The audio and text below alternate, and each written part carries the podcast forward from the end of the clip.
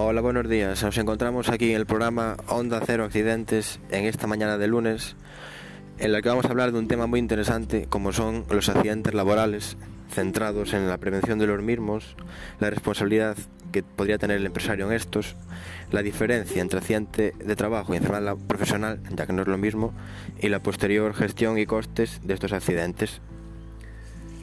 Para introducir este tema siempre es interesante hablar de la definición de prevención, ya que después os introduciremos una noticia que se ha dado en la localidad de Vigo por no poseer y tener la prevención adecuada. Bien, definimos prevención como un conjunto de medidas adaptadas o provistas en todas las fases de la actividad productiva con el fin de evitar o disminuir riesgo derivado del trabajo. Y esto, por no tener prevención, nos, encontramos con la siguiente noticia que paso a relatar. Herido grave un operario tras caer de un, de un tejado en Vigo que no portaba los EPIs necesarios. Un operario resultado herido grave esta tarde tras caer del tejado en la nave que trabajaba. El trabajador, que se encontraba a unos 5 metros de altura, tuvo que ser trasladado al hospital Álvaro Conqueiro. El siniestro ocurrió a las 4.35 en la calle Ramiro Pascual, muy cerca del centro hospitalario. El operario no aportaba los EPIs necesarios para la labor que realizaba, y según ha manifestado él mismo, esto se debe a que la empresa no se los proporcionó. En su día, Juan Pablo, que así es su nombre, ha sufrido heridas de diversa consideración, entre las que destacan la rotura de ambas piernas. Bien, pues aquí vemos un accidente laboral producido por una responsabilidad de la empresa, ya que no le proporcionó a Juan Pablo los EPIs necesarios para realizar su trabajo. Después abordaremos un poco las distintas responsabilidades que tendría el empresario, pero antes le realizaremos una pequeña entrevista a Juan Pablo sobre el accidente previamente tratado. Bueno, buenos días. Pues me encuentro muy buenas, buenos días, Juan Pablo. Ante todo, ¿qué tal estás? Eh, hola, buenos días. Pues ahora mismo eh, bastante estable, recuperándome de las heridas, aunque un poco dolido por la actitud que tuvo la empresa conmigo. ¿Podrías explicarnos brevemente cómo ocurrió? Pues me encontraba en el tejado, en, la cima, eh, colocando unas losas pero en un momento dado me desestabilicé perdiendo el equilibrio y al no llevar el arnés puesto pues que debería proporcionarme la empresa pues me precipité al vacío cayendo directamente sobre el suelo. ¿Existía alguna medida de protección colectiva como la red de seguridad, barandilla, cuarta de vida, etcétera? Pues que va, tampoco. La empresa siempre tiende a abaratar costes y en obras que duran pocos días, como la que me encontraba, pues nunca montan estas medidas de prevención. ¿Es consciente de que el empresario tendría en su caso responsabilidad civil en su accidente y por lo tanto tiene derecho a una indemnización?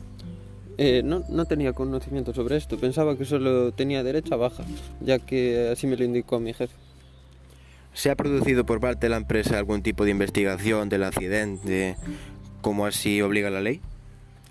Aún no, pero un compañero de trabajo me contó que la empresa está obligada a investigar los accidentes mortales y graves, por lo que espero que se realice una investigación pronto. Parece que su empresa tiene varias lagunas en materia preventiva. ¿Sobre quién recae la organización de estas entidades en la suya? Eh, somos una empresa de 35 empleados. Alguna vez eh, me ha parecido escuchar que este tema lo lleva un, par de compañeros que tienen cursos de prevención de riesgos laborales. ¿Y cuentan con algún delegado de prevención? ¿Sabe que también podría tener responsabilidad en su accidente, ya que no ha vigilado que las medidas de seguridad se llevasen a cabo? Eh, sí, tenemos un delegado de prevención que nos da charlas de vez en cuando. Eh, se implica bastante en nuestro bienestar profesional, pero no sabía eh, también cómo podría tener parte de responsabilidad en esto. No me gustaría meterlo en problemas. ¿Denunciará usted al personal correspondiente con responsabilidad directa por el daño causado a su persona? Eh, después de lo que me ha comentado, me pensaré denunciar, ya que no me vendría mal. Eh, la indemnización, además creo que me la merezco por el daño que me ha provocado y prefiero y película al que me ha expuesto. Pues muy bien, muchas gracias Juan Pablo por las palabras que nos ha contado sobre el accidente producido por la irresponsabilidad de esta empresa de construcción al no prever los EPIs. Antes de pasar al siguiente tema, vamos a dar eh, espacio a un pequeño anuncio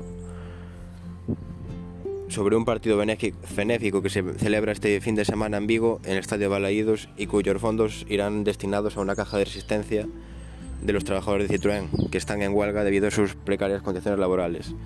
La entrada cuesta 5 euros y, como hemos dicho, la, toda la recaudación irá destinada a esta caja de resistencia, así que bueno, toda ayuda es poca para ellos. Y ahora, enfocados en un público joven que se está incorporando al mercado laboral, vamos a pasar a relatar un poco las distintas tipos de accidente, la responsabilidad, los costes, para que accidentes anteriores como que hemos tratado, como el de Juan Pablo, no queden impunes y que los trabajadores tengan cierto conocimiento sobre los accidentes. Bueno, como hemos dicho, la, finalidad principal de la prevención de riesgos laborales es evitar cualquier tipo de daño que pueda sufrir un trabajador. Se definen como daños derivados del trabajo las enfermedades, patologías o lesiones sufridas con motivo u ocasión del trabajo. ¿Qué es el accidente de trabajo? Bien, un accidente de trabajo es toda lesión corporal que el trabajador sufra con ocasión o como consecuencia del trabajo, que ejecute por cuenta ajena. Aquí, por ejemplo, podríamos encuadrar el accidente de trabajo que ha sufrido nuestro amigo Juan Pablo. Eh, ¿Qué requisitos fundamentales existen para poder darse un accidente de trabajo? En primer lugar, que exista una lesión física o psíquica. En el caso de Juan Pablo serían la rotura de piernas. Relación laboral de cuenta ajena. En el caso de Juan Pablo también se darían, ya que estaba contratado a la empresa esta. Y por último, que exista relación de casualidad, causalidad perdón, entre el trabajo y la lesión. Esto quiere decir que esta venga a raíz de la otra. Por ejemplo, en el caso de Juan Pablo, la lesión se produce porque estaba en un tejado haciendo el trabajo que le encomendó a la empresa y se recayó por no llevar el EPI correspondiente. ¿Qué sería también considerado como accidente de trabajo? Pues accidente en itinere, que es cuando el accidente se produce de camino al trabajo, accidente en mission, que es cuando se produce un accidente por un encargo que no se ha hecho en superior, un accidente de un cargo sindical o de tareas distintas al trabajo. No serían considerados accidentes de trabajo los que son debidos a fuerza mayor estaña al trabajo, como pueden ser una inundación o catástrofes naturales, o debido al dolo o imprudencia temeraria, cuando el accidente viene provocado por una imprudencia muy grave del trabajador.